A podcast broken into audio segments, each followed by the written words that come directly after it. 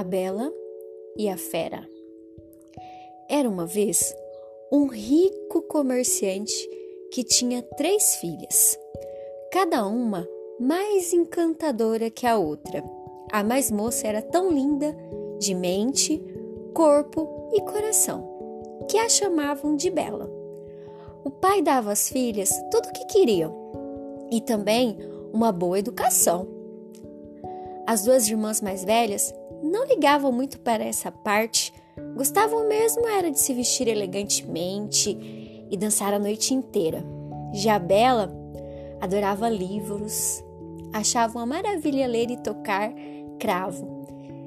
E quando os pretendentes vinham aos montes pedir sua mão, sempre dizia: Não, vou ficar mais um pouco com meu pai. As três moças viveram como princesas até o dia em que o comerciante recebeu um recado lhe informando que sua frota de navios havia afundado no mar durante uma tempestade. De repente, ele estava endividado até o pescoço. Em menos de um mês, teve de vender tudo que possuía e mudar com a família para uma casinha pequena, caindo aos pedaços, que ficava no meio de um bosque e era rodeada por um terreno abandonado. No início, as três meninas choraram, se lamentaram, se revoltaram. As duas mais velhas não se conformavam. Dormiam até tarde e, quando acordavam, reclamavam da vida. Bela, no entanto, começou a olhar à sua volta e a perceber como aquele bosque era bonito. Tratou de fazer uma horta e criar um bando de gansos e um rebanho de cabras. Alimentava seus bichos todos os dias e descobriu que podia trabalhar como qualquer outra pessoa. Mesmo assim, eles viviam na pobreza. Um dia, o comerciante recebeu outra mensagem dizendo que um dos seus barcos havia chegado ao porto a duras penas e que, se ele fosse correndo para a cidade, ainda poderia resgatar uma parte da mercadoria. Antes de partir, o pai chamou as três filhas e lhes perguntou: O que vocês querem que eu traga da cidade? A primeira filha pediu roupas, a segunda, joias. Bela achou que as roupas e joias não a ajudariam no trabalho. A coisa de que mais sentia falta quando cuidava da horta era das rosas. Se o pai pudesse lhe trazer uma rosa, ela plantaria uma roseira. O pai foi mais depressa que pôde, mas quando chegou ao porto, o navio já tinha sido esvaziado pelos credores e não sobrou nada para ele. Resolveu voltar logo porque não tinha dinheiro nem para passar a noite numa pousadinha e assim partiu. Seu cavalo já estava se cansando e a noite logo ia cair. De repente, fechou e começou a chover. E com a chuva chegou também a neve. Antes que se desse conta, ele tinha se perdido. Na esperança de que o cavalo soubesse voltar para casa, deixou que ele escolhesse o caminho e, de fato, não demorou muito para avistar uma luz ao longe. Entraram numa trilhazinha estreita margeada por altas árvores. O cavalo arrancava aos trancos contra o vento e a chuva, em direção à luz que estava a cada passo mais brilhante. Chegou então a um jardim que rodeava um grande castelo. O lugar tinha um ar diferente do clima gelado do bosque. Parecia mais quente, quase como se nele reinasse a primavera. O comerciante apeou e levou sua montaria para o estábulo, que estava vazio. Deu os grãos que, que encontrou em um balde a seu cavalo, penteou e foi bater na porta do castelo. Ninguém atendeu. A porta não estava trancada, o comerciante entrou por um corredor comprido até uma lareira, chamas brilhantes. Diante da lareira havia uma mesa posta com frango assado, pão fresco e uma garrafa de vinho. Ele chamou por alguém: Olá, olá, olá. Mas não teve resposta. Passado um tempo, não pôde mais resistir. Sentou diante do fogo numa cadeira confortável, comeu o frango inteiro. Depois de uns copos de vinho, adormeceu ali mesmo. Dormiu a noite inteira. Quando acordou, a mesa estava limpa e posta com chocolate quente, pãezinhos frescos e frutas. Ah, depois de comer, sentiu-se bem e resolveu ir embora. Sua capa esfarrapada tinha desaparecido e em seu lugar havia outra de lã grossa. Ele se levantou, vestiu-a e saiu para enfrentar o novo dia. Ninguém apareceu quando foi buscar o cavalo, então selou e estava pronto para deixar o castelo. Ao passar pelo último trecho do jardim, o comerciante viu uma roseira e se lembrou da promessa que havia feito a Bela. Quando pegou a rosa mais formosa, ouviu um rugido.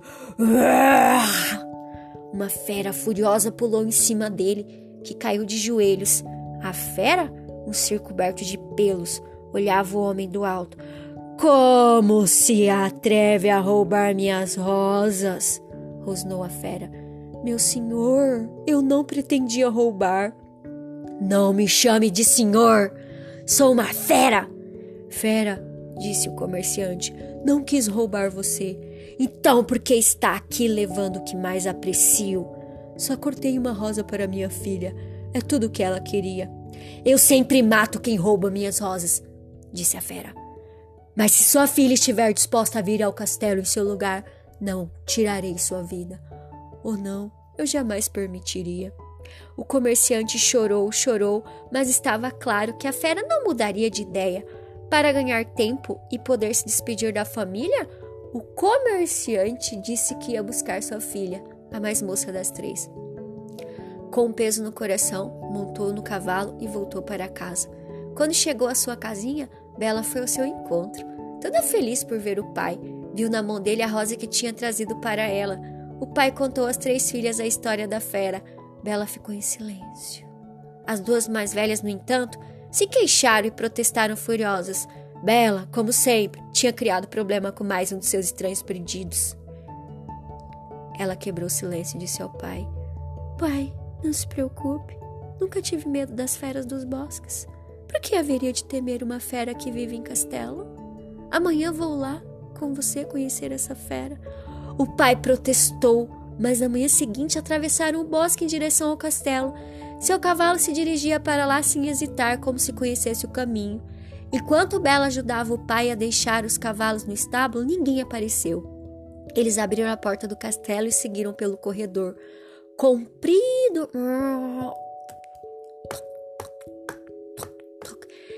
que ainda crepitava diante de outro jantar servido e intocado. Bela estava nervosa, mas, apesar disso, conseguiu comer. Quando terminaram de jantar e se perguntaram o que aconteceria, ouviram um estrondo de portas e passados pesados passos que se aproximavam. Ali estava a fera, era um ser enorme, peludo, horrível e assustador. Bela se encolheu, a fera se aproximou e perguntou amavelmente: Bela, você veio por vontade própria? Vim, meu senhor.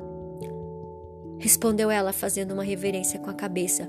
Não sou seu senhor, sou uma fera. Sim, por vontade própria, fera. Disse, encarando-o. Ele pareceu sorrir sob a sua pelagem e disse: Muito bem, então, despeça-se do teu pai, que deve ir embora. Bela abraçou o pai e acompanhou-o até a porta. Depois se virou para ver a fera, que a levou para um cômodo no final das escadas.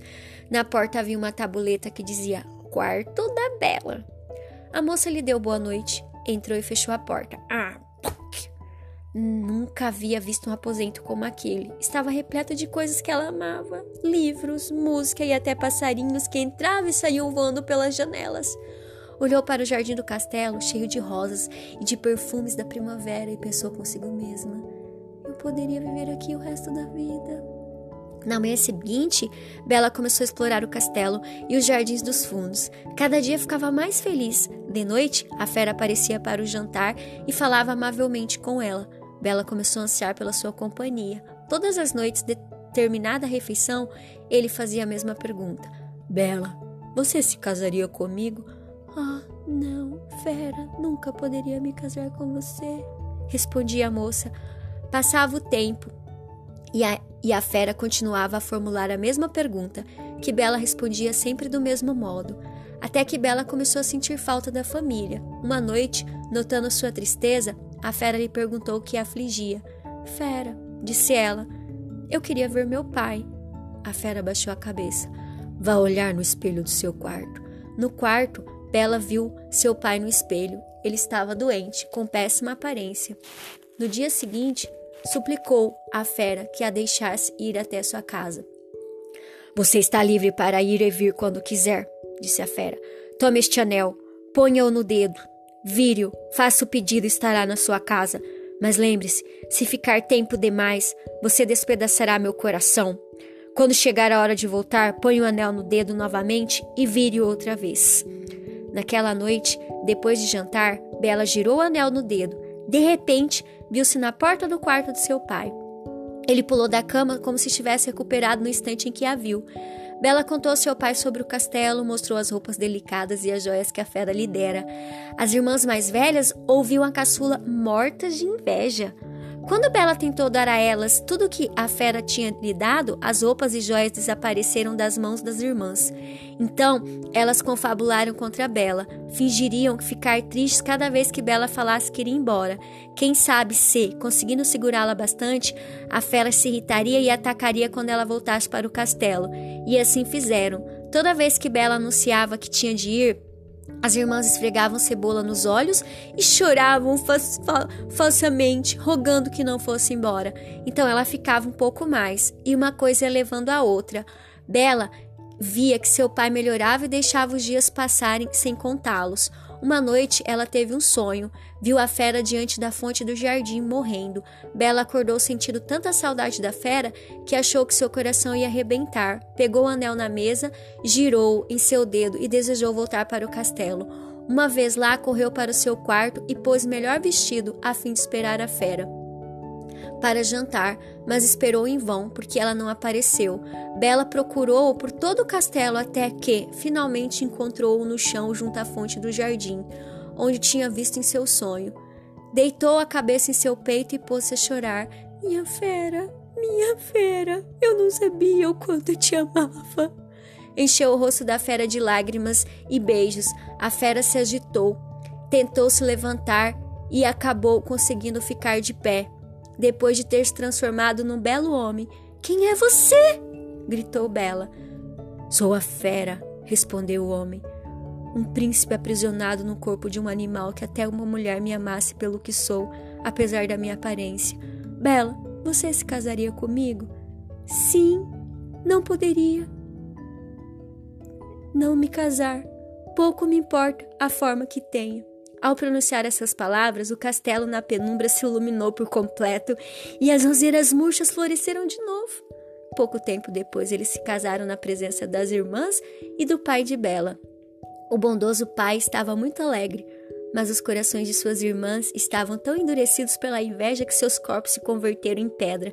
Elas viraram duas estátuas que ficaram para sempre observando a felicidade de Bela e de seu esposo.